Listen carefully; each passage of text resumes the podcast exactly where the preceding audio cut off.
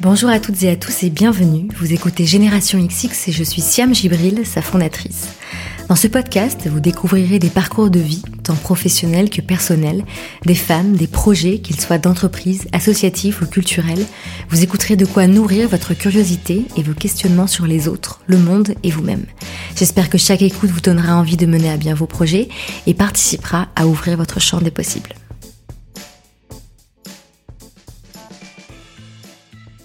Génération XX existe depuis trois ans et demi, et si vous ne le savez pas déjà, alors je vous l'annonce, le projet s'apprête à évoluer. Avant de vous en dire plus et de vous présenter la suite, j'ai besoin d'en savoir plus sur vous. Et quand je dis vous, c'est vous toutes et tous. Peu importe que vous soyez fan de la première heure ou que vous écoutiez un épisode par-ci par-là, peu importe votre âge, votre genre, votre activité professionnelle ou ce que vous mangez le matin, j'ai des questions à vous poser. Je les ai toutes réunies dans un questionnaire dont le lien se trouve en barre d'infos et sur la page d'accueil du site internet generationxx.fr. Je vous serais vraiment reconnaissante si vous pouviez prendre un peu de votre temps pour le remplir. Vous verrez, les questions portent sur des sujets très divers, bien au-delà du podcast en lui-même, et les réponses sont ouvertes, donc n'hésitez pas à raconter votre vie. Merci d'avance pour le temps que vous prendrez, et tant que vous y êtes, profitez-en aussi pour vous inscrire à la newsletter si ça n'est pas déjà fait, afin de pouvoir être tenu au courant de l'évolution du projet. Et si vous n'avez jamais laissé de notes ou d'avis positifs sur Génération XX sur votre appli de podcast, alors c'est le moment ou jamais de le faire. Merci beaucoup pour votre aide et maintenant, place au nouvel épisode.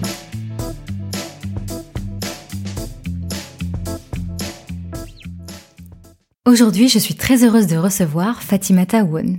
Si on devait simplifier le parcours de Fatimata jusqu'ici, on pourrait utiliser l'expression reconversion professionnelle. Après plusieurs années en banque d'affaires, Fatimata change de branche et devient pâtissière. Elle commence par proposer des pâtisseries artisanales à un cercle restreint d'amis et de familles, puis à des particuliers, avant de se focaliser sur des clients professionnels, restaurants, cafés, etc. Aujourd'hui, Fatimata est également gérante du café Cursal, situé dans le quartier de Nation à Paris. Alors comme vous pouvez l'imaginer, dans les faits, tout est beaucoup plus complexe. Et si je me suis permise de vous spoiler le parcours de Fatimata, c'est pour que vous puissiez avoir tous les éléments en tête afin de plonger directement dans notre conversation.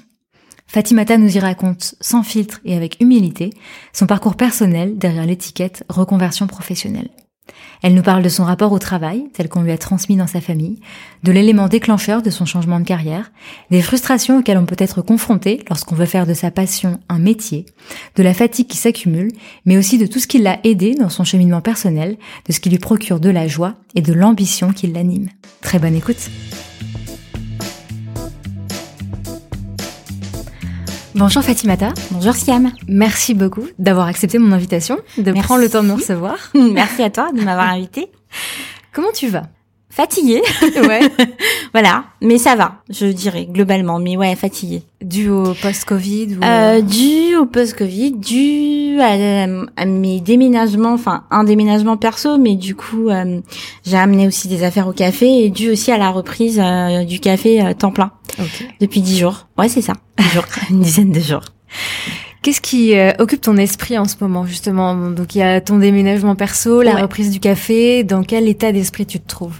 Euh, bizarre, je dirais c'est bizarre. Justement, je suis dans une phase de transition. Là, je cherche mes marques un peu partout. Aussi bien dans mon nouveau chez moi où c'est une colocation. J'ai jamais fait de colocation. Ouais. Voilà. C'est très, c'est très bizarre pour moi. Enfin, c'est très bizarre parce que je suis assez solitaire de base comme euh, personne. Mhm. Donc voilà, c'est très bizarre pour moi de, de ne plus vivre seule. Et euh, le café, voilà, de le reprendre en plus dans ces circonstances-là qui sont très particulières. Mhm. Euh, surtout que moi, je devais le reprendre en avril et que j'avais prévu tout un tas de trucs et que mm, voilà, je le reprends avec d'autres impératifs euh, liés euh, liés au Covid et c'est pas du tout la même chose. Et un, c'est moins sympa et deux, c'est moins facile. C'est vraiment, euh, enfin, c'est on navigue à vue quoi, Mhm. clairement. On va reparler bien sûr de tout ton parcours et ce qui t'a amené aujourd'hui à, à reprendre ce café. Mais donc quand t'as appris euh, au moment du confinement que bah forcément euh, ça allait être décalé, comment est-ce que t'as réagi? Comment est-ce que tu réagis à l'inconnu et à l'imprévu? Euh, deux choses. Quand ils annoncent le confinement, pour moi, ça dure deux semaines. Naïvement, j'y crois. Et là, je dois avouer que je suis contente. Mhm. Je suis contente parce qu'en fait, je suis complètement épuisée. Euh, je dois déménager dans les deux semaines. Enfin, j'ai tous mes clients, j'ai j'ai, euh, à finaliser la reprise du café et tout. Enfin, je suis pas contente qu'il y ait le Covid, hein, évidemment. voilà. Voilà, soyons très clairs. Je, je, je, ne suis pas du tout contente des circonstances, mais je suis contente d'avoir ces, ces, deux semaines pour me reposer, déménager sereinement et finaliser la reprise. Euh, enfin, finaliser, oui, la reprise du café, effectivement. Et par contre, quand effectivement ça, ça commence à ne plus durer deux semaines et qu'on sent que ça va durer longtemps, là, c'est l'angoisse qui prend le dessus, euh, la peur de l'inconnu, toutes les interrogations sur euh, comment ça va être, quand est-ce que ça reprend, comment ça reprend, quid de mes clients qui sont tous des restaurateurs, enfin qui sont tous dans la restauration, donc qui sont tous fermés, donc euh, euh quid du café qui est aussi dans la restauration, etc. Donc c'est vraiment beaucoup d'angoisse et de doutes euh, sur l'avenir, quoi, de se demander euh, mais enfin qu'est-ce qui va se passer, quoi, parce que là c'est c'est chaud en fait.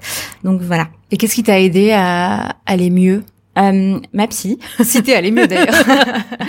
euh, Ma psy, voilà. Ouais. Euh, tu, tu, faisais des séances à distance? euh, Ouais, mm -hmm. ouais. Ça c'est vrai que ça m'a ça m'a beaucoup aidé de parler avec elle. Enfin la plupart du temps. Certains jours un peu moins, mais euh, la plupart du temps. Et euh, le fait qu'elle m'aidait à relativiser en me disant mais en fait là effectivement tout ce que tu dis c'est vrai, toutes tes angoisses elles sont réelles, mais tu ne peux rien faire. -hmm. Donc à partir de ce moment-là, bah tu peux rien faire. Donc essaye de mettre ça de côté jusqu'à ce que tu aies des éléments nouveaux pour savoir qu'est-ce qui va se passer. Mais euh, mais là clairement ça sert à rien. Donc ça c'est vrai que ça m'a euh, ça m'a beaucoup aidé. Et ce qui m'a aussi aidé c'est de me dire bah bah, malgré tout, je peux continuer à me reposer. Et c'est vrai que j'étais quand même tellement, mais tellement, tellement fatiguée. Enfin, j'ai trois, quatre ans de fatigue, en fait, euh, accumulée, mine mmh. de rien. Et donc, je me dis, bah, en fait, euh, bah, repose-toi, quoi.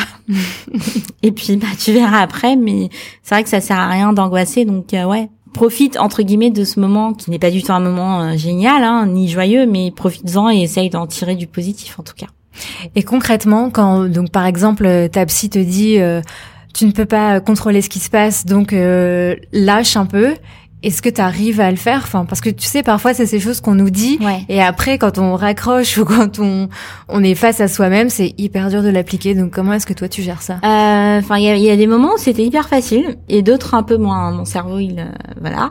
Donc, euh, donc à chaque fois, j'essaye effectivement de, de quand je vois que ça s'emballe trop, donc j'essaye de, de revenir à, à ce qu'elle m'a dit et à rationaliser. Mais c'est vrai que c'était pas, c'est pas forcément toujours facile, quoi. C'est, il mmh. y a des moments où ça se fait de manière assez simple parce qu'effectivement, hein, je vois bien que qu'elle a raison, que je peux rien faire et qu'il y a, il y a aussi des raisons de d'être serein entre guillemets parce que enfin parce qu'il y a des plans B, des plans C, des plans D voilà. Ok, bon par définition un plan B il est pas aussi génial que le plan A, mais au moins il a le mérite d'exister. Donc mm -hmm. ouais, essayer de se raccrocher euh, à ça. Mais c'est vrai qu'il y a eu il y a eu des moments où très clairement euh, voilà ça, ça, ça prenait pas quoi. Donc bon, bah, j'attendais que ça passe et, ouais. euh, et que ça reprenne. Mais ouais, en plus moi le lâcher prise c'est pas trop mon point fort donc mm -hmm. donc ouais c'était un peu compliqué. Mais euh, voilà. Tu venais de dire, enfin, tu viens de dire que ça fait donc euh, 4-5 ans ou 3-4 ans, je sais plus Ouais. euh, en combien d'années t'as quantifié ta fatigue? 3-4. 3-4 On est en 2000... 2020. 3 ans. 2 ans et demi, 3 ans. Parce que si on revient sur ton parcours, donc tu as quitté le job que tu avais en banque d'affaires euh, pour te consacrer à la pâtisserie en novembre 2015, Ouais. si je me trompe pas. Tout à fait. Donc en vrai, ça fait presque 5 ans. Donc au début, c'était pas trop fatigant? Non, au début, c'était pas fatigant. Au début, euh, il y a toujours euh, déjà l'énergie de, de, de, de la la, nouveauté. nouveauté. Hmm. Voilà, moi, je me rappelle, je me réveillais, enfin, je me réveillais à 6h30, 7h, quoi. De, Ouais. spontanément, alors que je prévoyais de me réveiller plus tard, mais j'étais trop excitée de, de commencer mes journées et de, et de courir derrière ce projet. Il y a, il y a effectivement euh, déjà ça, la, la nouveauté et la, et la partie où on prépare euh, le projet, où on n'est pas dans encore dans le vif du sujet, Mhm. où euh, enfin moi en plus ça correspond beaucoup à ma nature de préparer, d'organiser, de planifier, etc. Et euh, en plus c'est une période où j'ai fait beaucoup de formations en photo, en, en entrepreneuriat, en marketing digital, etc. J'adore apprendre. Et du coup ouais c'était plus un peu la, enfin je je sais pas comment euh, comment, enfin si je sais mais je, je je trouve plus le mot, mais c'est un peu la période un peu, c'est la lune de La miel. lune de miel. Voilà. Oui. C'est C'est- vrai qu'on utilise souvent cette euh, cette expression pour désigner ouais la phase où quand tu te mets en couple, au début tout est génial, etc. Ouais. C'était vraiment euh, la lune de miel pendant un an et demi. Alors oui, avec évidemment des phases euh, assez compliquées euh, de, de, de peur un peu par rapport à Mm. tout ça, de se dire est-ce que je vais y arriver, mais est-ce que enfin, qu'est-ce qui m'a pris, etc. Mais globalement, c'est quand même une ouais, c'était plutôt une lune de miel qu'autre chose. Quoi. Ouais. Donc la fatigue, elle est venue après. Elle est venue après. Elle est venue deux ans après. Après, je crois qu'elle s'est, elle s'est sans doute accumulée euh, avec le temps, mais je dirais que ouais, ça a vraiment, enfin, mes, mes vrais premiers souvenirs de, de, de cette fatigue là, hyper désagréable, euh, enfin, dont euh, vraiment que je, enfin, qui, faudrait peut-être même trouver un autre mot que fatigue. Euh, je dirais c'est septembre 2017, ouais. Mhm. C'est là que ça a commencé. Avant qu'on revienne à ça, j'aimerais qu'on parle un petit peu de, de avant euh, la banque d'affaires, euh, quand tu es au lycée. Donc tu as grandi au Sénégal Ouais. et tu es venu en France après ton bac. À ce moment-là, dans quel état d'esprit tu es euh, À quoi tu rêves euh, Qu'est-ce qui te fait euh, ouais euh, rêver pour ton avenir? La banque d'affaires? Ouais. À partir de 2015, de 2005, pardon. Je suis arrivée en 2004. Enfin, je suis revenue. J'ai vécu euh, deux ans euh, plus jeune, mais bon, c'est Mhm. anecdotique entre guillemets. Donc c'était Euh, pas ta mais- première fois en France. Voilà. ça. Ouais, mais c'était c'est vraiment ça. Parce que je me rappelle, euh, enfin moi j'ai toujours aimé l'école, j'ai toujours aimé euh, apprendre les maths, les chiffres, tout, tout ça, encore aujourd'hui d'ailleurs. Mais euh, je sais que justement, moi j'ai commencé par une école de, de commerce euh, où je fais, enfin accès finance, etc. Euh, et moi j'adorais ça et je me rappelle très bien. Un soir j'étais dans le RER, je rentrais et j'avais mon père au téléphone et je lui disais papa, je sais ce que je veux faire. Mhm. Et euh, je lui dis, euh, je sais que je travaillais, enfin un truc lié à la finance, au marché financier, dans, une banque d'affaires. Et c'est vraiment ce qui m'a fait rêver et ce qui, ce qui m'a, euh, ce qui a continué à me faire rêver, oui, pendant toutes mes années d'études jusqu'à jusqu'à mon premier stage en banque d'affaires justement où j'avais vraiment le sentiment que mon rêve commençait à s'accomplir, quoi, ou c'était accompli euh, tout simplement parce que finalement j'y suis restée euh, plus longtemps que les six mois de, de stage dans cette banque-là. Donc euh, ouais. C'était quoi ton rapport au travail à ce moment-là et notamment peut-être celui qu'on t'a transmis à travers ton éducation?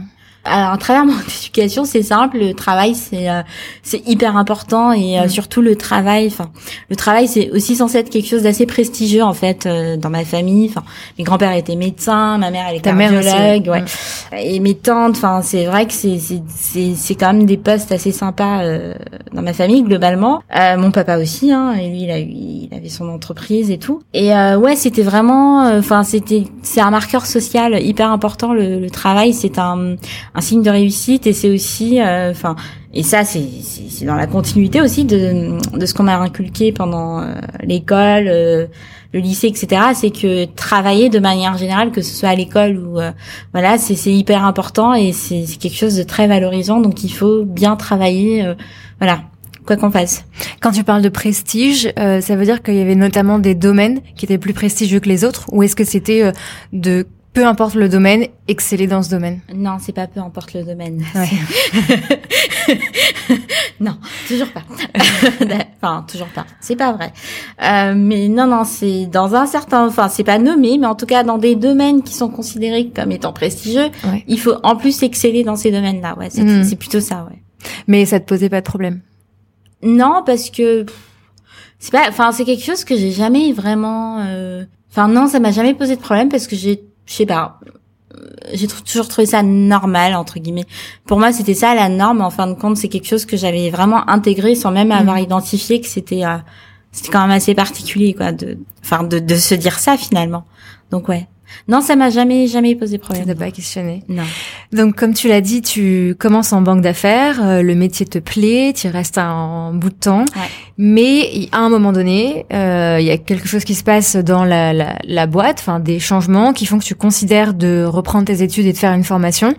Et ça m'intéressait de savoir qu'est-ce que ça a été comme changement, enfin qu'est-ce qu'il y a eu qui t'a poussé à avoir envie de, de prendre une année pour reprendre tes études alors que c'était un job qui te plaisait Qu'est-ce qui était assez fort pour motiver une telle décision? Alors, je- vais être un tout petit peu langue de bois, et je m'en excuse, mais euh, voilà. Euh, non, même pas. Je vais, je vais dire, euh, je vais juste faire une version résumée de, de ce qui s'est passé. C'est qu'il y a une partie de l'activité qui allait à Genève, en fait, et ouais, enfin, j'avais un peu de mal avec la manière dont c'était fait, on va dire. D'accord. Voilà. Du coup, ça m'a, ça m'a un peu questionné sur, euh, sur comment en fait euh, la ressource humaine est considérée dans ces grandes boîtes-là. Parce que c'est ce qu'on était finalement, de la ressource Mhm. humaine, mais de la ressource avant tout. Et ça a été hyper fort et du ouais, coup tu t'es ça dit a été euh, extrême. Ça, ça a vraiment été extrêmement fort, vraiment, parce que l'idée de me reconvertir dans la pâtisserie, je l'ai eu euh, relativement tôt parce que cette passion-là, elle était énorme. Mais c'est plus euh, le genre de projet où je me disais, allez, dans 10 ans, 15 ans, ouais. c'était plus un truc comme ça. Mais c'est vrai que ce qui s'est passé à cette époque-là, c'était vraiment, mais vraiment extrêmement fort. Euh, je me souviens euh, très bien. D'ailleurs, beaucoup de mes collègues l'ont aussi vécu. euh, pas tous, mais beaucoup l'ont vécu de, de cette manière-là, je dirais. Et, euh, et ça a été fort au point de me dire, mais en fait, euh, moi, euh, j'ai quand même envie d'être responsable de mon destin et qui soit pas entre les mains d'autres personnes quoi. Et du coup euh, cette euh, cette envie de reprendre mes études, c'était plus en fait, c'était presque une forme d'année sabbatique et un peu une retour dans une zone de confort parce que moi les études encore une fois, j'adore ça. Ouais.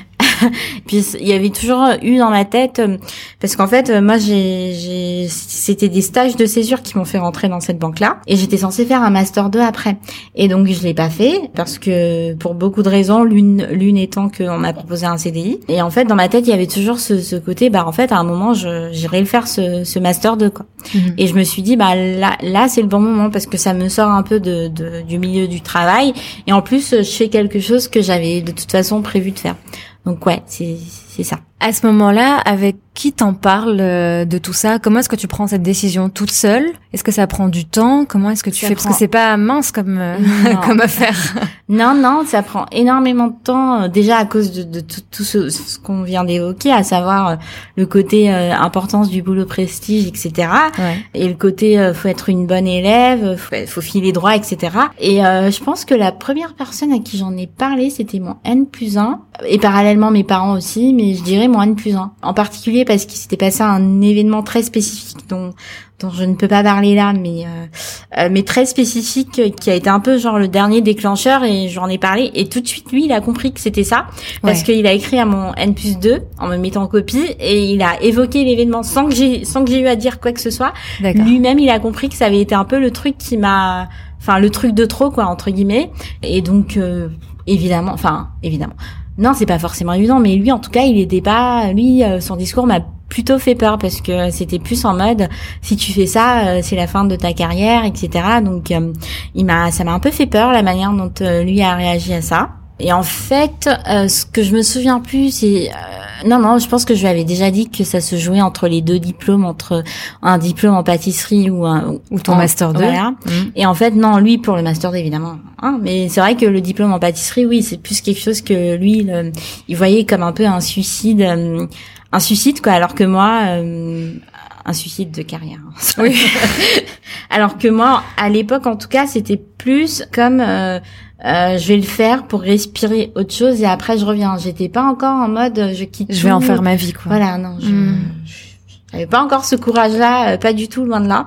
Et oui, j'en ai aussi parlé à mes parents euh, en expliquant effectivement que voilà que je me dis là c'est le bon moment de reprendre mes études. Enfin, la première idée qui m'est venue, c'est forcément de, de, de, enfin, soit en finance, soit en pétrole, parce que moi je travaillais dans les financements de pétrole, enfin de pétrole, première, voilà, produits pétroliers, euh, domaine qui me fascinait euh, absolument. Euh, j'avais fait mon mémoire dessus et tout, donc ça mm. me fascinait vraiment. Et du coup, c'était ça. Et en fait, à un moment dans mon dans ma réflexion, je me suis dit, mais c'est pas forcément très logique d'aller faire un diplôme dans dans un milieu que tu remets un peu en question. Donc, bah prends aussi en compte le diplôme de, de pâtisserie dans ta réflexion et tu décideras, enfin postule à tout et tu verras bien et quand tu avanceras dans ta réflexion, tu verras ce que tu décides quoi.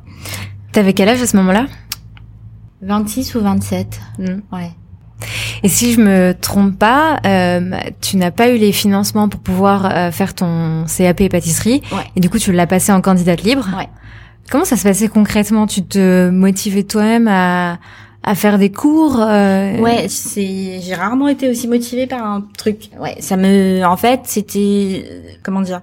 Ce qui était bien, c'est qu'il y avait déjà des gens qui l'avaient passé en candidat libre avant et qui avaient euh, et qui mettaient pas mal de ressources sur internet sur comment s'y préparer. D'accord. Et donc ça, c'est vrai que, enfin, c'était pas ma première idée. Hein. D'ailleurs, quand euh, euh c'est un truc que j'avais rejeté d'office en me disant euh, c'est mort, je vais pas le faire, j'y arriverai jamais en candidat libre, donc on oublie comme quoi.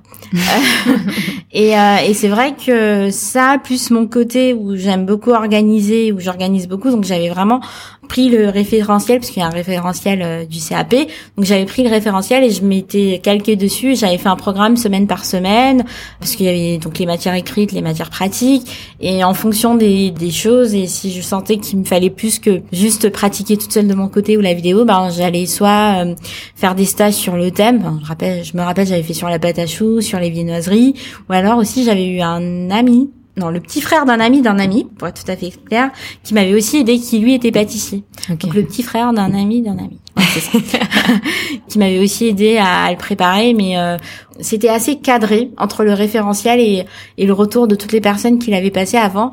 Donc euh, voilà, après fallait s'organiser à l'intérieur de ce cas. Ouais, il faut être hyper discipliné quand même. Ouais, je, c'est un peu une, une partie de ma personnalité, euh, même si ça s'est beaucoup étiolé ces dernières années, on va pas se mentir. Mais ouais, la discipline, c'est, ouais, mm. la discipline, c'est, bah, c'est un de mes traits de caractère, on va dire. Donc ouais, mm. forcément, c'était, c'est vraiment ma zone de confort, ça, en fait, quand, euh, voilà. Donc ça a duré une année la préparation? Ouais. Ouais. Pendant tout ce temps, comment tu te sens? Est-ce que tu te dis que bon, tu fais ça et tu verras après, ou est-ce qu'il y a quand même des questionnements Est-ce qu'il faut quand même gérer les doutes euh, des proches? Comment ça se passe? Ça se passe bien euh, sur ce plan-là parce que moi je l'aborde encore une fois, je suis pas encore en mode euh, je pars et, hmm. c'était tellement prenant euh, que de toute façon ça ça laissait pas le temps à à se projeter sur autre chose. Enfin, mon père il me, il me poussait quand même déjà à réfléchir et je lui disais non papa doucement. Euh, il faut d'abord que je le fasse, que je l'ai, et ça, ça occupe. Je suis toujours salarié à temps plein, hein, faut pas l'oublier, euh, et que que tu faisais ça en même temps que ton que ton job. Ouais. Ah ouais. Ouais. Donc hyper motivée. J'étais hyper motivée, mais vraiment hyper motivée. Ouais. Enfin, il y avait un espèce de cercle vertueux aussi parce que hmm. on s'entraînait. Bon, au début c'était nul, mais on s'améliore en fait. Et du coup, ça, ça, ça continuait à, à motiver. Mais non, j'étais hyper motivée, hyper passionnée surtout. Et euh, du coup, non, ça, ça pose pas de problème parce que je pense que quasiment tout le monde voit ça comme un hobby. Hmm. Et personne, euh, surtout que je fais en candidat libre, hmm. euh, et personne ne se dit ah elle va enfin elle va elle va tout quitter pour ça. Donc tout le monde le voit plus comme un truc un peu joyeux parce qu'en plus tout le monde euh, récupérait les gâteaux que je faisais quand je m'entraînais. Donc c'était plus euh, quelque chose voilà que les gens voyaient de manière euh, enfin c'est un hobby elle fait ça enfin pour concrétiser une passion. Et puis et puis c'est marrant c'est sympa. En plus elle nous ramène des gâteaux. Donc mm. c'était plus ce genre de, de, de dynamique et d'ambiance qu'il y avait autour ouais. C'est vrai que c'est une grosse question celle de Qu'est-ce qui reste dans la case hobby, passion euh, que euh, on aime bien faire le week-end et qu'est-ce qui devient une activité à temps plein euh, qui doit être rémunératrice? C'est un sujet dont on a parlé là il y a, il y a deux épisodes avec Maiwa par exemple qui est artiste et qui avait aussi cette question-là. Donc toi, comment est-ce que tu as cheminé sur cette question de qu'est-ce qui est une passion, qu'est-ce qui est un métier? Au début, c'était juste une passion. Euh, surtout quand je préparais le CAP, ce n'était encore qu'une passion. Et je dirais qu'il y a une espèce de transition parce qu'une fois que j'ai eu le diplôme euh, et que du coup, alors c'était pas encore vraiment un métier, mais j'ai créé une petite auto-entreprise pour justement vendre mes gâteaux de manière officielle, mais vraiment euh, autour de moi. Enfin, c'est pas un truc qui m'occupait plus que ça. Et c'était pas le but. Le but, c'était que je me garde aussi beaucoup de temps pour avancer dans la réflexion de ce que je voulais faire dans le cadre de l'entreprise que je je, me voyais créer plus tard. je dirais que ouais là ça a basculé peut-être. C'est c'est pas devenu qu'un métier mais c'est devenu beaucoup. Euh, c'est devenu c'est progressivement ça a commencé à devenir un métier. Mais euh, je dirais que c'est la vraie concrétisation de ça et c'est aussi là où a commencé ma fatigue et c'est aussi là où j'ai eu où ça m'a un peu déprimé aussi ce côté trop métier de la pâtisserie. Hmm. C'est en 2017 quand je non, je vais pas dire de vrais clients mais quand j'ai des clients pros euh, quand je commence à avoir des clients pros qui sont où c'est pas du tout la même euh, la même dynamique. C'est là où c'est devenu un vrai métier avec tout ce que ça implique de désagréable, de d'avoir des longues prods. Moi, je me rappelle le dimanche, je me, des fois j'avais 11 heures de production et des fois, je, je, me mettais à pleurer, mais vraiment en me demandant, mais, mais pourquoi? Et, euh, et, le pire, c'est que il y avait même pas de surprise. C'est-à-dire mm. que je savais que ça allait être comme ça, mm. et j'y suis quand même allée parce que j'avais le sentiment, et j'ai toujours le sentiment que c'était le chemin euh, pour atteindre mes objectifs. Mais, euh, enfin, mais j'avais des dimanches, je me disais, mais pourquoi? Mm. Pourquoi? Donc c'est vrai que ça, ça a été très dur à vivre. Euh, je dirais effectivement le côté où c'est devenu enfin où la pâtisserie est devenue un vrai métier avec de longues productions hyper répétitives, hyper euh, hyper physiques aussi. Mm. C'est quelque chose que j'aime toujours pas hein, d'ailleurs. Moi ce que j'aime c'est c'est vraiment la, création etc. Je le vis mieux aujourd'hui aussi parce que je vais beaucoup beaucoup beaucoup plus vite donc euh, ça aide. Euh, mais mais je dirais qu'en fait ce qui m'a surtout vraiment aidé c'est d'avoir dissocié. Ça c'est arrivé assez c'est arrivé plus tard, c'est arrivé je dirais fin 2018 c'est d'avoir dissocié le métier du hobby. Parce que chez moi c'est les deux en fait. Et euh, c'est d'avoir dissocié le métier donc c'est-à-dire ok j'ai des clients qui passent des commandes donc je fais des productions euh, c'est normé etc euh, et j'ai des contraintes parce qu'il y a des contraintes de coûts de transport etc ok ça c'est mon job. Derrière je reste une pâtissière. J'ai envie de m'éclater. Je fais mes créations. Je les fais que pour moi. Il y a il y a aucune limite il y a aucune barrière et voilà. Et en fait c'est là que j'ai retrouvé un certain équilibre en fait. Quand j'ai fait cette cette dissociation là et que et que je me suis créé mon espace euh, dans ma tête sur Instagram et, ailleurs pour justement faire la pâtisserie que j'avais envie de faire quand j'avais envie Le but c'était aussi de retrouver du plaisir? Ouais, vraiment. Parce que ça j'avais j'avais beaucoup perdu en 2017 quand je suis rentrée 2018 même début 2000 quand je suis rentrée dans le vif du sujet. Encore une fois, c'est vraiment quelque chose où il y, avait pas de surprise parce que je savais que ça allait être comme ça, mm. mais et je savais que ça allait pas me plaire, mais c'est pas pour autant que c'était euh, facile à vivre de, de, le savoir. Et en fait, c'est vraiment quand euh, j'ai réalisé que j'avais pas être prisonnière de ça et que c'est pas parce qu'effectivement c'était un métier euh, et qu'il fallait que ce soit rentable et que je puisse en vivre, etc.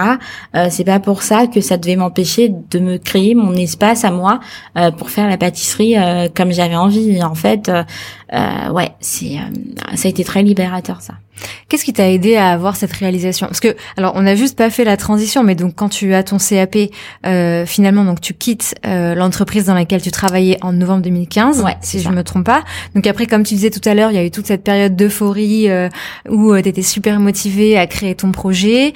Ensuite euh, vient 2017-2018, les vrais clients entre guillemets, et là, bah, comme tu disais, la transition entre c'est une passion et ça devient un métier.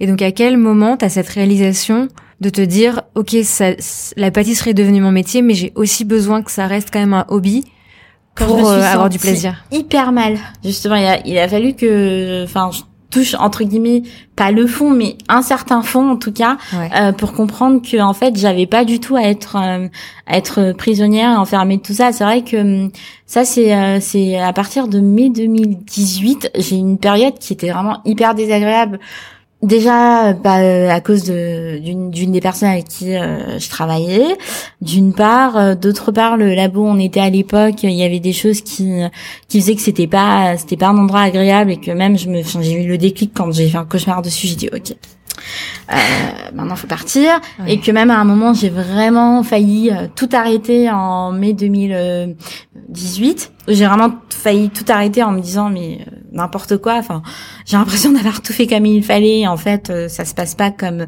comme ça devrait se passer selon moi. Et du coup c'est vrai que c'est à ce moment-là et quand je me dis bon je vais tout arrêter j'en ai marre et tout. Et c'est c'est en allant loin dans le fait d'être pas bien que je me suis rendu compte finalement qu'en fait il y avait une autre manière de le faire euh, que je pouvais quand même reprendre au moins une partie de ma liberté, ce que j'ai réussi euh, à faire en fin 2018 et euh, ça ça a tout changé. Ça veut pas dire qu'il y avait pas il y a pas des aspects qui étaient toujours désagréables hein. il, en, il y en a il y en a il y en a eu pardon. Mais euh, derrière enfin c'était pas que ça. C'est que je réussissais à équilibrer avec d'autres choses et qui faisait que finalement ouais. Et c'est vrai que moi fin fin 2018 c'est une période où j'étais très créative justement parce que je me suis vraiment libérée de de tout ça quoi donc c'est c'est le, le, déclic, il est vraiment venu quand je suis allée euh, à fond dans le j'en ai marre, j'arrête, c'est n'importe quoi, et qu'en fait ça ne me convenait pas du tout parce que oui c'était dur, mais j'avais quand même pas envie de lâcher parce que ouais, c'est hyper tendu comme situation en fait. C'est très compliqué parce que c'est ok, c'est fatigant, c'est dur, mais mine de rien, j'ai quand même le sentiment que c'est en train de me mener là où j'ai envie d'aller. Donc j'ai pas envie de lâcher parce que si ça me menait pas, bah ce serait facile, j'arrête et puis c'est tout. Mm. Mais j'ai quand même le sentiment que je suis en train d'aller là où j'ai envie d'aller.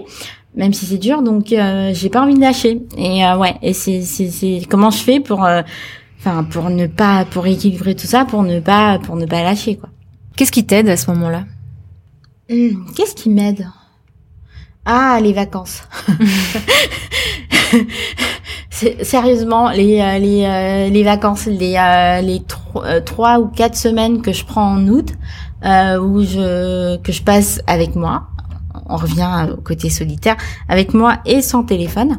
à beaucoup justement à me vider déjà beaucoup le cerveau et à beaucoup écrire sur ce que j'ai vécu, sur mes ressentis, etc. C'est ça qui m'a qui m'a vraiment beaucoup aidé, ouais Hmm. C'est d'avoir un peu coupé de tout. Bah c'est en août, hein. de toute façon tout le monde est fermé, donc euh, c'est vraiment le seul moment où je peux prendre des vacances finalement. Et du coup c'est c'est vraiment ça qui m'a aidé, c'est de c'est d'avoir du silence au sens large, c'est voilà, de plus mon téléphone, plus les réseaux sociaux, euh, plus mon entourage, etc. Et de finalement de m'entendre moi de nouveau en fait. Hmm. Et c'est c'est ça qui m'a qui m'a beaucoup aidé, ouais.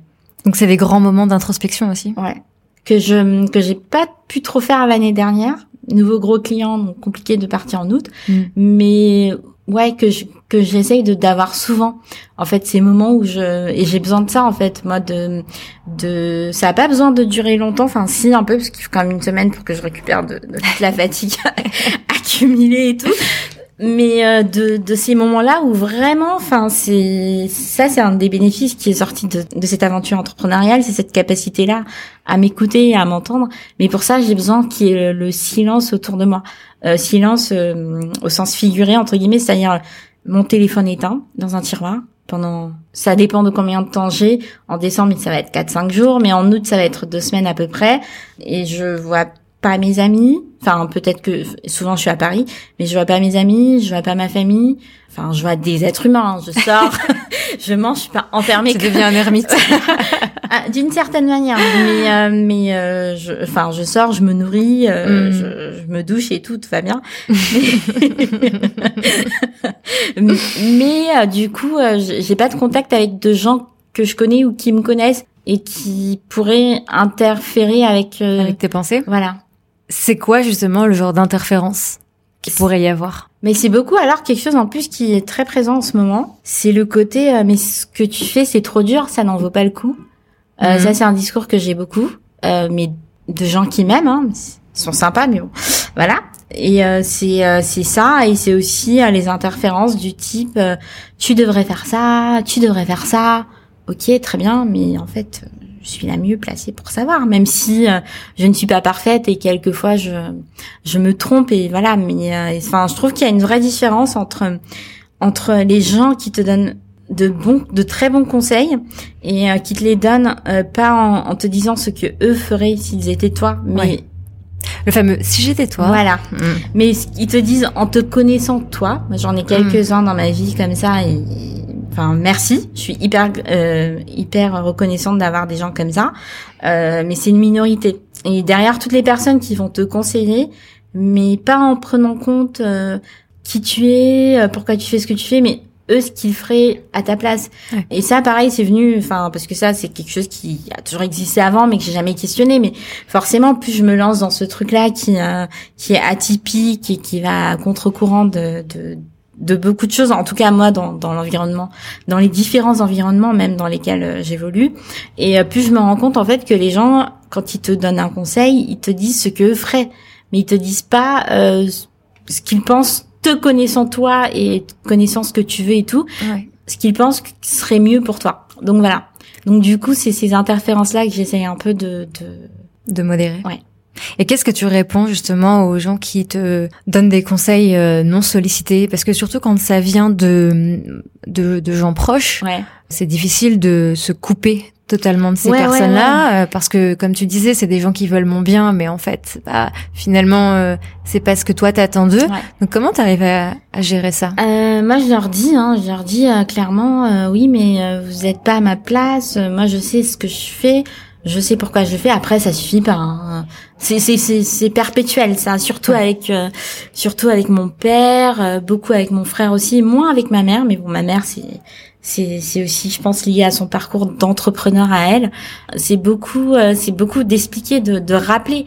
Oui, mais je suis pas vous. Hmm. Oui, mais je sais que c'est dur. Oui, hmm. mais je c'est moi qui suis dedans. Et si je continue, c'est que j'y trouve mon compte.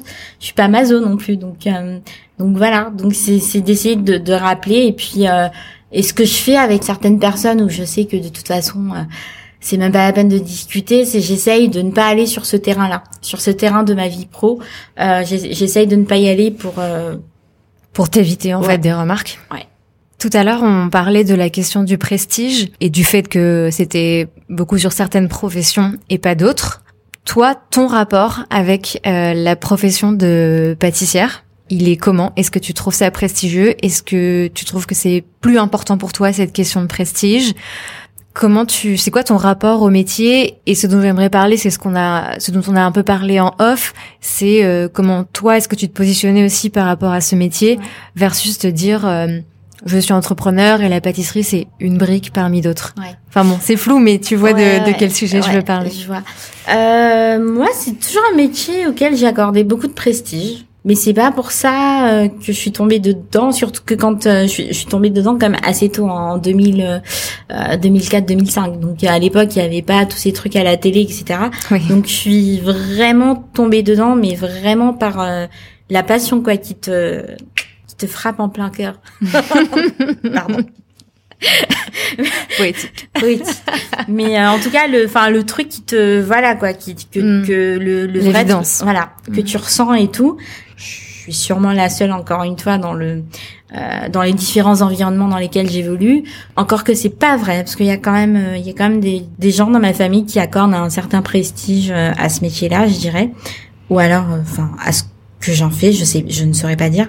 Du coup, ça s'est pas posé comme ça, ça s'est vraiment posé, c'est que j'aime ça et ça me rend vraiment heureuse.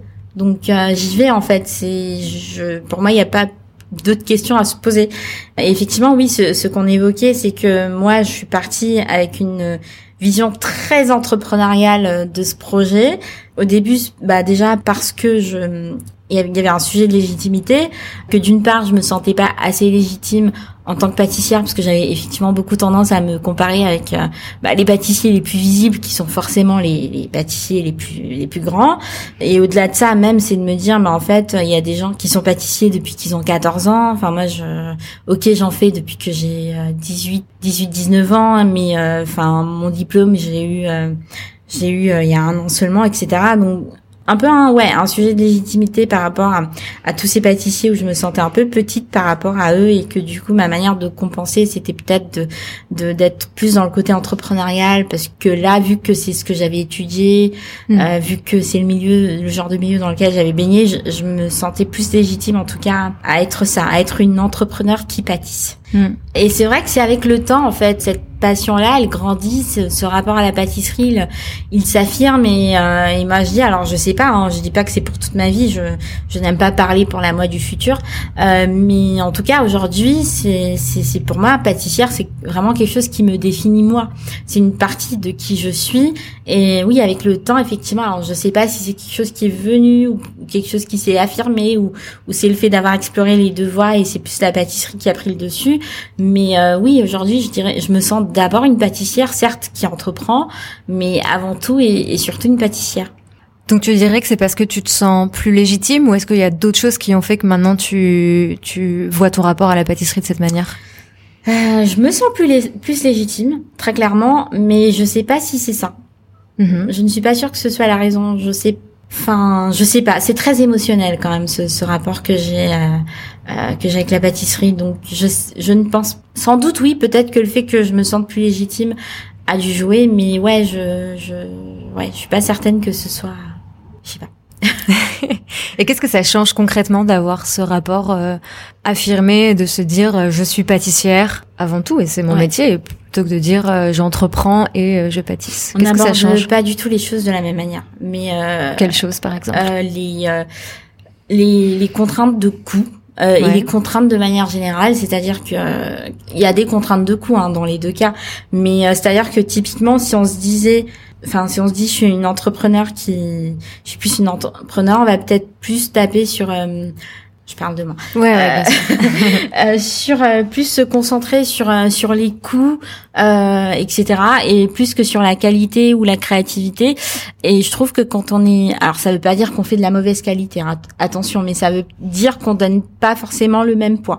Et moi, par exemple, aujourd'hui, euh, clairement, euh, la pâtisserie. D'ailleurs, même ma pâtisserie, elle a évolué, euh, elle a évolué, et c'est quelque chose qu'on voit aussi dans la manière dont je fais les gâteaux. C'est vrai qu'au au début, je faisais beaucoup des gâteaux qui étaient très, qui étaient très visuels, qui étaient très spectaculaires visuellement, et du coup, euh, c'était plus, il faut qu'il soit, il, va, il est bon, hein, forcément, c'est obligé, mais euh, il faut que la beauté prime sur euh, sur d'autres aspects, sur d'autres aspects, on va dire. Parce qu'il faut que ça vende entre guillemets? Je ne sais pas si c'est. Je suis. Je pense pas que ce soit juste ça, euh, ou même que ce soit ça. Je pense que c'est plus euh, qu'on est. Je sais pas. On est. C'est aussi l'ère dans laquelle on, vit. On a envie de de montrer. On a envie mhm. d'impressionner, etc. Et mhm. euh, moi, je dirais qu'avec le temps, j'ai l'impression que c'est plus vrai. Ça, je fais des gâteaux qui sont. Alors, ils sont beaux. Hein. En je dis ça en toute humilité. Euh, je confie. il, il reste beau évidemment, mais on est moins dans le bling bling, je veux dire, je suis plus dans voilà, je suis plus dans le ce qui va vraiment m'intéresser et euh, c'est le goût en fait, c'est vraiment le goût. D'ailleurs, quand je commence quand je travaille sur une nouvelle recette, je commence d'abord par l'association de goût et après les textures etc.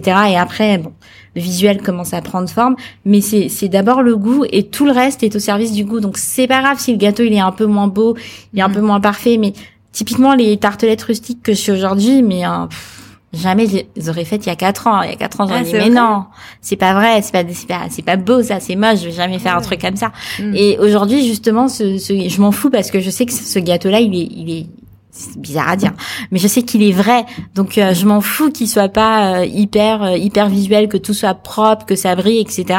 Je m'en fous. Je sais que ce qui est important, déjà il est pas moche, mais surtout que quand la personne va va manger ce gâteau-là, finalement, c'est mieux, c'est beaucoup mieux que ce que j'aurais pu proposer euh, il y a quatre ou cinq ans. Et, euh, et, donc, je me suis un peu éloignée entre guillemets du sujet de base qui était. Ah non, c'était euh, qu'est-ce que l'impact concret. Donc là, en fait, ça se voit concrètement dans ce que tu fabriques, quoi. Exactement, exactement. Mhm. Et pareil, voilà, c'est aussi de dire, bah, moi, ce qui m'importe, c'est de faire de la qualité. Et mhm. tant pis, tant pis si mon gâteau il est plus cher, je préfère l'expliquer aux clients qu'ils comprennent ou pas bah s'il ne comprend pas c'est pas ma cible. Mhm. et, et, voilà quoi. Et c'est euh, c'est de se dire bah il y a toujours les contraintes de coût mais ils sont abordés d'une manière différente. C'est plus ah oui mais c'est cher donc il faut que je m'adapte. Non.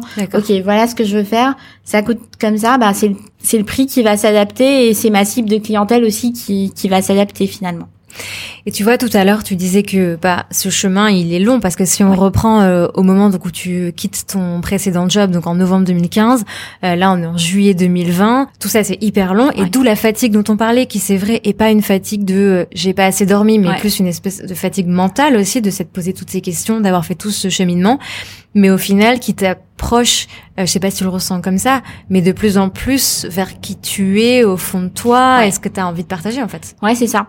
Mais euh, tu as vraiment tout bien résumé, c'est exactement comme ça que que je le vois maintenant avec le recul, c'est que c'est hyper fatigant aussi mm. parce que c'était pas stable, mm. aussi parce que du coup, j'ai beaucoup euh, enfin, j'ai beaucoup changé de trucs, je me suis beaucoup repositionnée mais mais c'est normal parce que en fait, avec le recul, ce que je me rends compte, c'est que j'étais en train de me chercher.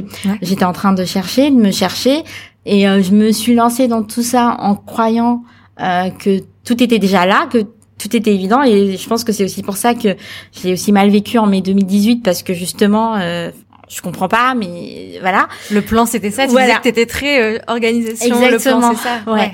Et le plan c'est ça. Et j'ai tout fait comme il faut. Et pourquoi euh, pourquoi j'en suis pas là ou pourquoi c'est pas comme ça. Et en fait, ce que je me suis vraiment rendu compte, c'est qu'en fait, euh, c'est c'est que ce chemin, parce que c'est encore un chemin, je suis encore dessus. C'est vraiment ça, c'est que en fait, je croyais que je m'étais trouvée avant de me lancer dedans, alors que non, en fait, quand je me suis lancée, en fait, je me je me cherchais et c'est vraiment ça. Là, plus ça va, plus j'ai l'impression que je commence enfin à approcher de alors du but, pas vraiment parce qu'on surtout moi avec ma personnalité, enfin on n'arrive jamais quelque part et c'est fini, mais de là où je vais commencer à construire des choses plus stables que ce que j'ai pu vivre euh, jusqu'ici, ouais. T'as un but identifié clair dans ta tête. Tu me disais tout à l'heure, je suis hyper ambitieuse. Est-ce que tu sais où tu veux aller ou comment est-ce que tu définis cette ambition? Je construis mon empire pâtissier. voilà. Voilà, je, je, je, le dis comme ça. Et là, je l'assume parce que je le dis euh, sur un podcast qui va quand même être écouté. Mais, euh, mais ouais, ouais, je dis ça. Alors, ce que je dis, c'est que j'ai pas besoin de savoir exactement euh, ce qu'il y aura dans cet empire. Et quand je dis empire, ça veut pas dire un truc énorme où je vais gagner euh, euh, des milliards, mais c'est plus empire dans le sens, il y a plein de composantes qui vont tous graviter autour de la pâtisserie parce que j'ai envie de toucher à plein de choses, parce que parce que je m'ennuie vite et parce que voilà, il, il, me faut il me faut plein de trucs. C'est pas en mode ah oui, je vais devenir une femme hyper riche alors je veux pas être pauvre, hein, soyons clairs aussi, euh, c'est pas le but, mais c'est plus dans, dans la richesse de ce qu'il va y avoir à l'intérieur, plus que dans la richesse que ça va produire. Hmm. Voilà. Mais c'est intéressant que tu parles de la composante euh, argent parce que c'est vrai que souvent dans euh, bah, dans des modèles qu'on nous donne euh, c'est marrant la dernière fois je, je, je passais devant un kiosque et je voyais tu sais le classement des fortunes de France tu vois euh, comme si euh, voilà c'est représentatif d'une réussite. Enfin bon c'est un autre débat. Mais euh, est-ce que toi justement quand tu visualises cette ambition certes l'argent c'est pas du tout la composante principale mais est-ce que ça rentre justement dans tous ces questionnements que tu te poses? Ah oui forcément euh, ça rentre un minimum parce que le, le but aussi c'est que c'est que je puisse vivre la vie que je veux et il faut l'argent euh, euh, l'argent il faut de l'argent pour vivre cette vie là aussi. Donc ça ça rentre ça rentre en compte et et je bah, pour le coup pour moi c'était très clair dès le début mm. même si j'ai quitté des, des revenus confortables et tout et que je savais que j'allais passer par une phase où j'allais avoir des revenus beaucoup moins confortables et que j'étais ok pour avec ça. Mais c'était ok juste pour un temps donné tu l'avais euh, défini ça? euh, Le temps, non. Non, parce que alors je sais pas si c'est une erreur ou pas, mais non parce que je voulais pas justement que ça me euh, que ça devienne un problème et que hmm. par exemple si j'y étais pas au bout de deux ans que que ce soit une raison pour tout arrêter, etc. Hmm. Donc j'ai pas, je me suis pas fixée de deadline par rapport à ça, mais par contre dans ma tête c'était clair, c'est-à-dire la, la, phase pendant laquelle où ça allait être moins confortable, elle est provisoire. Ça, c'est pas toute ma vie. C'est, c'est quelques temps, quelques années. Ok, pas de souci, ça me dérange pas. Euh, mais euh, mais c'est juste une phase provisoire. Je, mm. je, je suis pas parce qu'il y en a qui tiennent ce discours. Je sais pas s'ils le pensent ou pas, mais c'est pas en mode oui euh, ma vie. Euh, enfin, je fais ce que j'aime, donc j'accepte de gagner moins. Non, c'était pas du tout l'idée. Mm-hmm. Donc tu avais quand même euh, ouais en tête un, un, mode de vie que tu voulais te permettre de vivre avec son activité. Ouais. Ouais, c'est ça, et c'est vraiment pas, encore une fois, c'est pas du tout une vie euh, extravagante ou quoi, et c'est même pas forcément euh, vouloir avoir le, le même genre de vie que j'avais, enfin, que je, je, sais même pas si c'est vrai de dire ça, que j'aurais pu avoir en tout cas si j'étais restée dans, dans ce mmh. milieu-là, parce que ça ne m'intéresse pas, je l'ai aussi quitté parce que je j'étais pas complètement alignée et que et que ces, ces trucs un peu matériels ça ne me remplissait pas du tout. Mais euh, c'est euh, c'est juste un, une vie euh, confortable selon mes standards moi. Ouais. tout simplement. Au début de notre conversation, donc on, on parlait de la transition euh, qui s'est faite là, donc enfin qui s'est accélérée en tout cas ces derniers mois, euh, et donc aujourd'hui euh, le fait que tu sois gérante donc de on peut le nommer quand même, le café de Cursal, qui est vers euh, Nation à Paris. Tu me disais aussi que tu t'étais posé la question euh, de potentiellement euh, aller au Sénégal quelques mois ou peut-être de prolonger, je sais pas. Comment est-ce que tu as pris ces décisions? Alors, la fatigue. on y revient toujours. voilà, on y revient. La, fatigue a beaucoup joué. C'est très fatigant. En plus, moi, j'ai un rythme qui est absolument, euh, enfin, qui s'est beaucoup calmé, mais qui était infernal à un moment de travailler euh, euh, énormément et tout. Et, euh, et donc, il y, a eu la fatigue, mais effectivement, pas que la fatigue physique. Cette fatigue-là aussi d'être tout le temps en mouvement, de, de ne pas être complètement stable, etc. Et c'est plus, et c'est ce qui, le vrai élément déclencheur entre guillemets, c'était de voir que ce projet comme, non mais c'est en fait je peux pas juste dire ce projet là parce qu'il a évolué mais en tout cas ce, le, ce business plutôt le business où je, je fournissais euh, des, euh, des restaurants des cafés etc que moi il y avait un manque euh, il y avait il y avait un vrai manque parce que un j'étais limitée dans les gâteaux que je pouvais faire mm. même si derrière je m'étais encore une fois créé cette bulle de créativité mais tout de même, il y avait quand même ce manque-là. Il y avait ce manque, mais de ne pas avoir de relation directe avec les gens qui consommaient mes gâteaux. Il y avait aussi cette frustration d'avoir une perte de contrôle une fois que mes gâteaux étaient euh, étaient euh, étaient livrés. D'ailleurs, moi, je, ces gâteaux-là, je, je toujours dit, c'est pas mes gâteaux, c'est les gâteaux de ma société. C'est pas moi qui les ai fait tout le temps, mais que je les ai fait ou pas, c'est c'est plus c'est pas mes gâteaux, ça, c'est les gâteaux de ma société. Et après, c'est mes clients, ils se ils se les réapproprient, ils, ils les traitent comme ils les ont traités, euh, mm. ils les conservent comme ils les ont conservés. Donc pas comme moi j'aurais fait en l'occurrence. Oui, parce que je l'ai pardon, je l'ai je l'ai pas précisé, mais je le dirai en intro. C'est vrai que jusqu'ici, euh, toute ton activité c'était du euh, pour les, enfin du B 2 B. Pour, ça a commencé B 2 B, mais c'est ouais, c'est devenu B 2 B. Et donc tu avais un, un labo, euh, enfin un laboratoire. Effectivement, tu faisais toutes les préparations de gâteaux qui étaient ensuite, bah, notamment pour d'autres coffee shops ou des restaurants qui ensuite eux les vendaient à leurs clients finaux. Donc c'est vrai que tu n'avais pas ce contact avec le client final, le consommateur. Quoi. Même si aussi, enfin les clients, tous les clients que j'ai pu avoir, il y en a eu plein.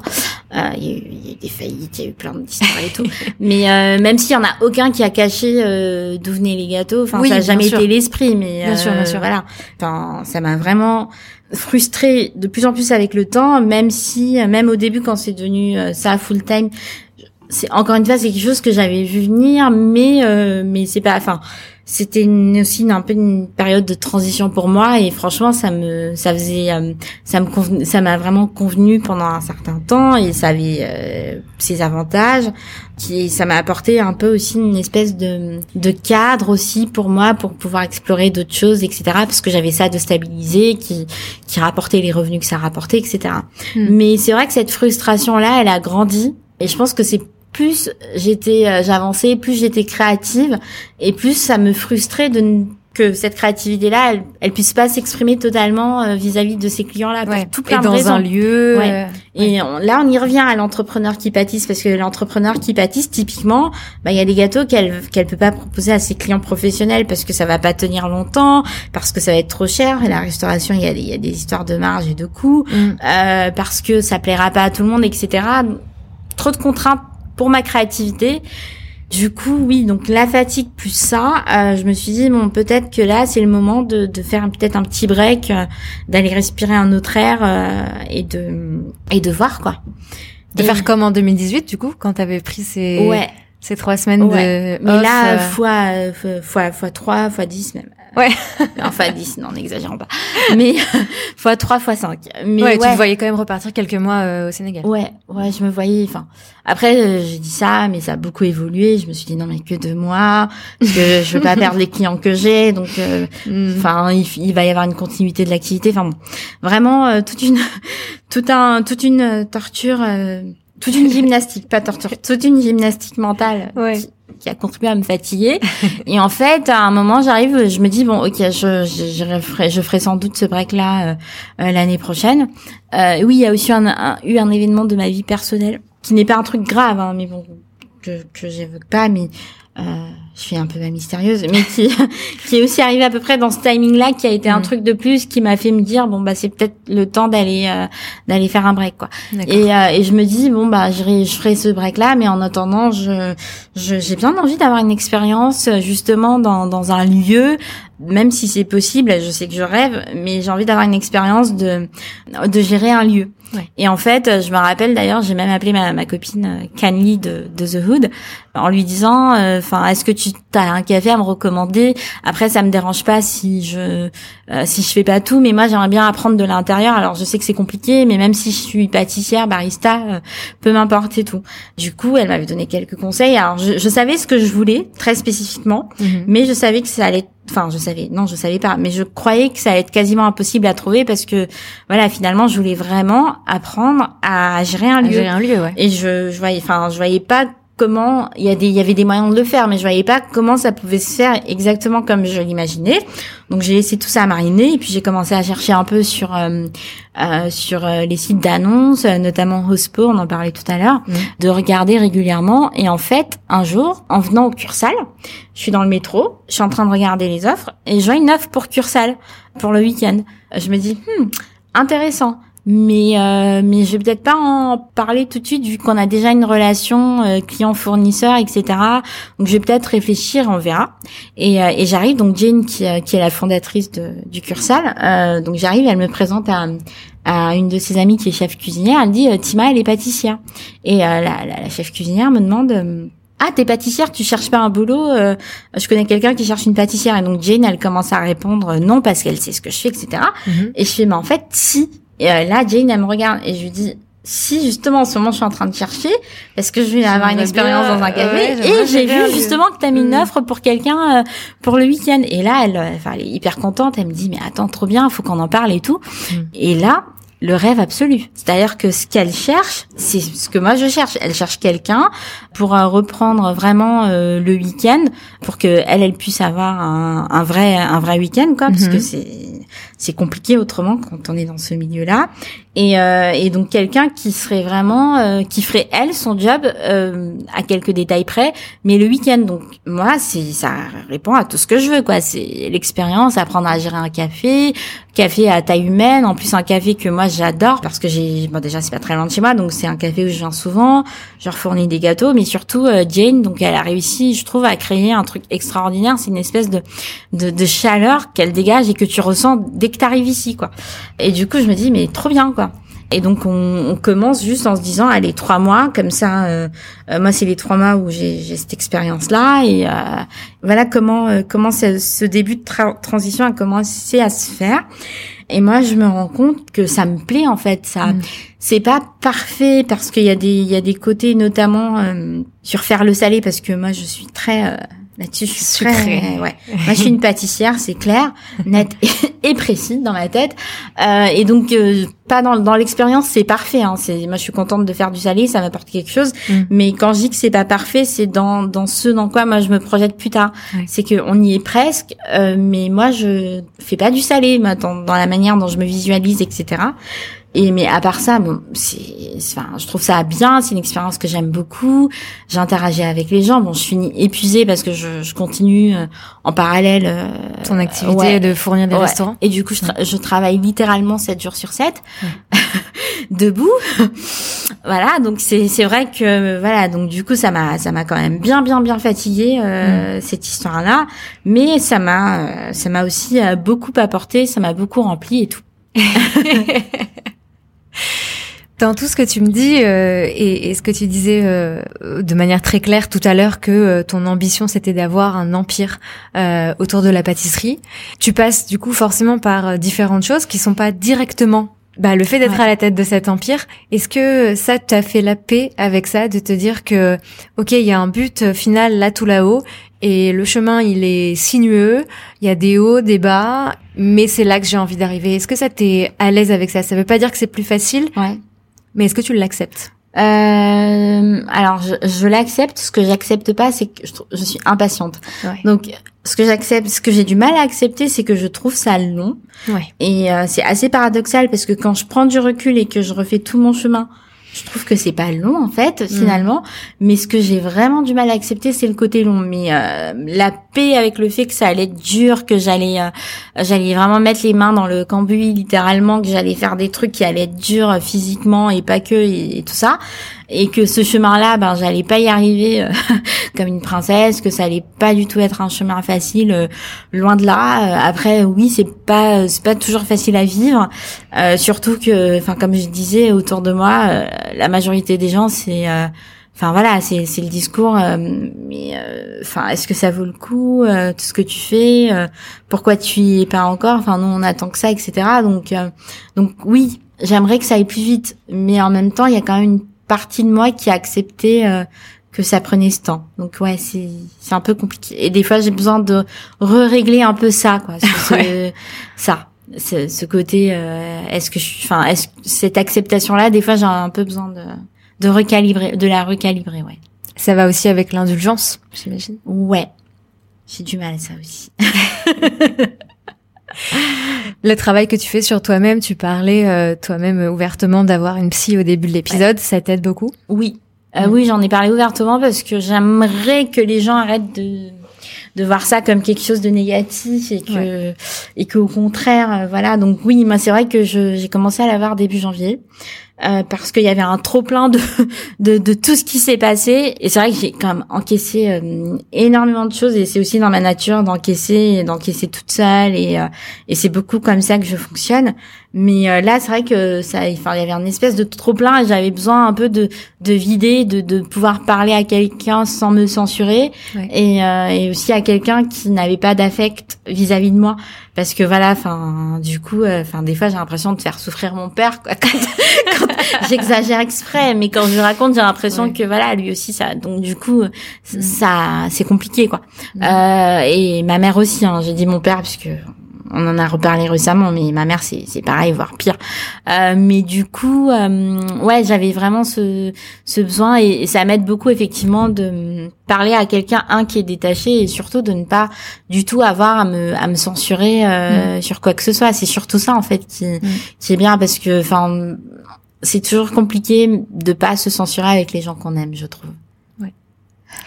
Pour terminer, Qu'est-ce qui t'aide justement à surmonter cette fatigue? Au sens, qu'est-ce qui t'apporte de la joie? Qu'est-ce qui t'enthousiasme aujourd'hui? Créer des gâteaux. Alors ça, ça me, ouais, ça c'est un de mes moteurs très clairement. Et l'autre moteur dans cette histoire-là, c'est les gens quoi. C'est d'avoir leur retour, c'est de, enfin de voir qu'ils sont vraiment contents, que ça leur a apporté du plaisir, qu'ils reviennent. Euh, ouais, c'est les deux principaux moteurs et et euh, enfin non, le vrai principal moteur, c'est quand même que je suis je regarde, euh, j'ai les yeux droits vers l'objectif, euh, voilà. Et euh, ouais, je, c'est mon côté têtu ça. T'as raison. Ouais. T'as confiance en toi. Oui et non. oui et non. T'as quand même ton ta flamme, enfin le truc au fond de toi qui te qui te porte. Ouais. Donc en tout cas, t'as confiance en en là où tu as envie d'aller. Ouais, clairement. Et heureusement. Mais c'est c'est ça en fait, ouais. C'est surtout ça qui me. Après oui, évidemment, il y a il y a il y a il y a le fait de créer des gâteaux, mais ça je pourrais le faire. Euh, je pourrais le faire dans n'importe. Enfin, j'ai pas besoin de d'entreprendre dans ça. Les mm. retours des gens, évidemment, c'est un gros moteur parce que je fais ça aussi pour euh, euh pour les autres, pas de manière altruiste, hein, mais de manière, j'ai, c'est aussi ça que j'ai envie de leur apporter, quoi, ce, ce, mm. ce, ce bonheur, ce, de, de, leur faire un gâteau qui est bien fait avec des super bons produits et tout. Mm. Mais euh, c'est c'est vrai que j'ai cette foi. Alors je sais pas si à un moment t'es pas obligé de l'avoir quand t'as beaucoup sacrifié pour, des objectifs et tout. Mais c'est vrai que j'ai euh, j'ai cette ouais j'ai cette conviction au, fond de moi que des fois j'ai du mal un peu à, à voir ou entendre, mais au fond de moi que ouais que que je vais y arriver. Trop bien. Merci beaucoup Fatimata. Merci à toi Siam. À très vite. Oui, à très vite. Merci. Un grand merci à Fatimata pour sa confiance et son temps précieux. Je vous recommande de la suivre sur Instagram. Son compte personnel c'est tima.wone, T-I-M-A.W-O-N-E. Je vous ai mis le lien en barre d'infos. Comme je vous le disais en introduction, je vous serais très reconnaissante de prendre un moment pour répondre à notre questionnaire. Vos réponses sont précieuses pour préparer la suite vers laquelle se dirige Génération XX. Le lien est en barre d'infos et sur le site générationxx.fr. Merci beaucoup pour votre écoute. Si l'épisode vous a plu, partagez-le autour de vous et sur les réseaux sociaux. Et puis aussi faites-le nous savoir, ça nous fait toujours plaisir. Très bonne semaine et à bientôt pour un nouvel épisode.